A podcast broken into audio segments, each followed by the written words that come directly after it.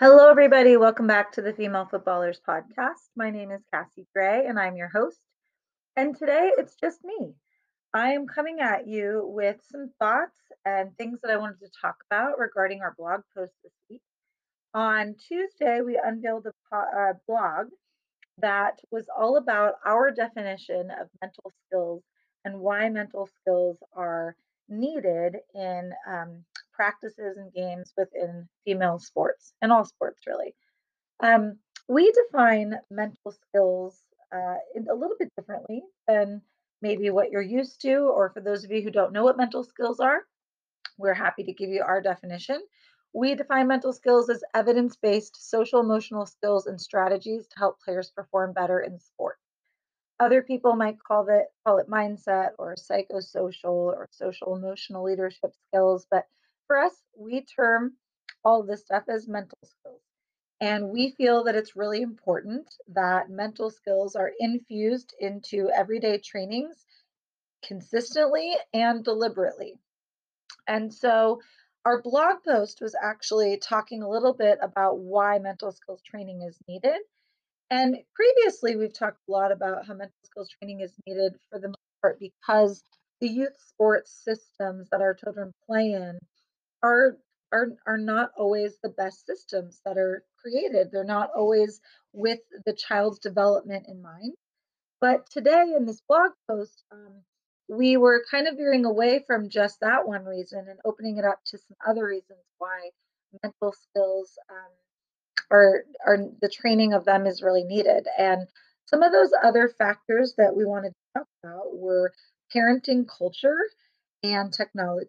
So we go into our blog post about we start with parenting culture. So, you know, I'm older. When I was a kid, most of the parents of people my age, I hate to say it, but I'm 40, but most of the people my age when we were kids, our parents didn't grow up playing youth soccer. And soccer was not a sport that was super common for our parents to have played in their childhood or even in their teen years. So most of our parents growing up didn't know a lot about the game. They didn't know how to help their child. They didn't know the pathways to get their child high levels. Um, and obviously, I'm, I'm generalizing right now. Um, but nowadays, most of the parents, including myself with three children, um, I even though I played at a high level, level, many of my friends who didn't, they played at some point. They played in their childhood or their youth and they're familiar with a little bit of the structure of youth soccer. This is coupled with the societal pressures that are placed on parents today. Um, I'm a parent of three kids, and I feel this pressure every day. I feel the pressure to not make a mistake, to do exactly what I'm supposed to by societal standards. And the hardest part is there's no classes that you take before you become a parent. There's no license you need to become a parent. You use the tools that you have in who you are and the experiences you take with you from your own childhood and parenting experience with your own parents. And you couple that with some, you know, everyday safety knowledge and, and expertise to provide the best situation you can for your own kid. And that might look different for many different people. There's no right or wrong way to parent. But in today's societies, there are definitely standards put on you as a parent that you feel that if you don't do them, you will be judged, shamed, looked down upon. And as a parent, it's really, really hard to not um, feel that judgment, to not feel like um, how your child is as a human being is a direct reflection on your parenting. And having three very different kids whom I've tried the same types of parenting tactics on, those tactics don't work the same on each child because every child is uniquely different. And so I think what's really hard is this notion that there's a right way to do things and a wrong way. And in certain instances, absolutely. In others, it's very, very gray. And so what we're finding is parents tend to attach the successes of their children onto the status of themselves as a parent. And we see this a lot in youth sports culture, specifically in soccer and very much so on the female side of our sport. When a player does really well, or they get the college scholarship, or they make the first team in the age group, parents then feel that they have done everything right. Um, there actually becomes more of an elitist mentality, um, sort of a, just a, an overall, you know, know it all mentality and behavior that some parents take on. And that then relates to how they view the coach, how they treat their child differently. And it becomes this vicious cycle. Um, and I think the hardest part is it's really hard to not get caught up in all of it. It's really hard to not um, feel like you know you want to be involved society tells you if you're not involved you're a bad parent but i do think there's a really really fine line. And i wanted to bring this up because i thought it was so great but we follow i love to watch you play. Um, i love to watch you play as a blog and a website created by asia mape if you're not familiar with it absolutely go check it out it's i love to watch you play.com and this specific week she actually came out with uh, the 15 signs your child is on an elite team. And it's sort of a just sort of not a knock to parents, but definitely a check to see am I, you know, am I helping or hurting my child? And kind of giving some of these stereotypes as to whether or not maybe you are too involved or or not. And I think because society tells us to be so involved, we then go above and beyond. We become the helicopter, the snowplow parent. We mow over all the obstacles for them. We are doing all the communicating with the coach for them. We are critiquing the coach and sitting in every practice and and then going to the DOC and talking to the DOC about how the coach could be doing a better job, even though we've never coached and we don't even know soccer. So it becomes this vicious cycle that me as a coach um, and as an educator and uh, and a social emotional coach has seen very much from the other side too. So Asia Mape's, are you an elite sports parents check is a great way to see, hmm, let's find some balance back in this of the parenting side of uh, parenting an elite female athlete. So here's her 15 signs and and sort of some things to stay away from if you're not sure if you're being that helicopter parent. Now, again, not here to judge, but also to let you know that some of these um, stereotypes that we're about to reference are definitely hindering and hurting your child in their executive functioning and social emotional uh, skill sets. And that we'll go into that in just a moment. So, number one, appearance matters. Uh, she goes into saying, avoid the temptation to dress like a super fan. And she goes on to say, you will look like a larger member of your child's team, and that's just ridiculous. So if you're a parent that's constantly wearing all the gear from your child's club or team, maybe take it down a notch. Number two, she says, you know, get it out of your head that you're ever going to be able to step on the field and play. Those of you who might have played at a high level, your your days are over. The glory days are over. So try to put them back on the shelf. Number three is one of the biggest ones we see at female footballers, which is you are not the coach. Don't coach from the sidelines, don't coach at tryouts or practices. It makes not only the other parents uncomfortable, it makes the coach very uncomfortable, and it even is really hard on your child. Um, that that can be really really hard. So sitting at every single practice is is not necessary. Uh, she says number four, be friendly with all the parents, even parents on the other team. You know, just just be kind. Number five, be early. 15 minutes early is early. Being there right on the dot is actually late. She says, number six, um, coaches are busy. Many of the coaches you're dealing with coach way too many teams. We can get into that on another post, but most of the coaches in these clubs are coaching too much most of the time because they need the money and coaches' um, salaries aren't always, at least in the area I'm in, are not always the right enough salary for them to live in the area that they are living in. And so just keep in mind they're busy. Sometimes they have multiple jobs. And don't text, email, or question them unless you are finding an answer that can help the whole team. Number seven, be positive about the team. Praise not only your own child, but other children.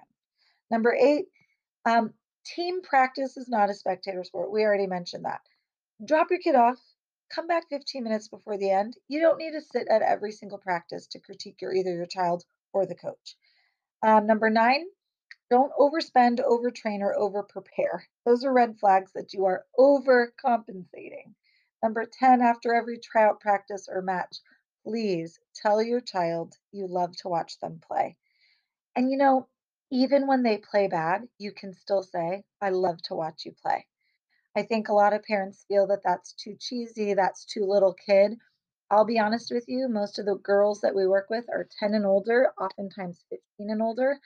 And those are the girls that need to hear I love to watch you play the most. And they're the girls that often don't hear it ever. So keep that in mind. Um, those are kind of the top 10. I'll stop there um, because I'm not here to, again, I'm not here to judge you, but I am here to let you know that the reason we're bringing this up is as parents, we have wonderful, loving intentions for our children.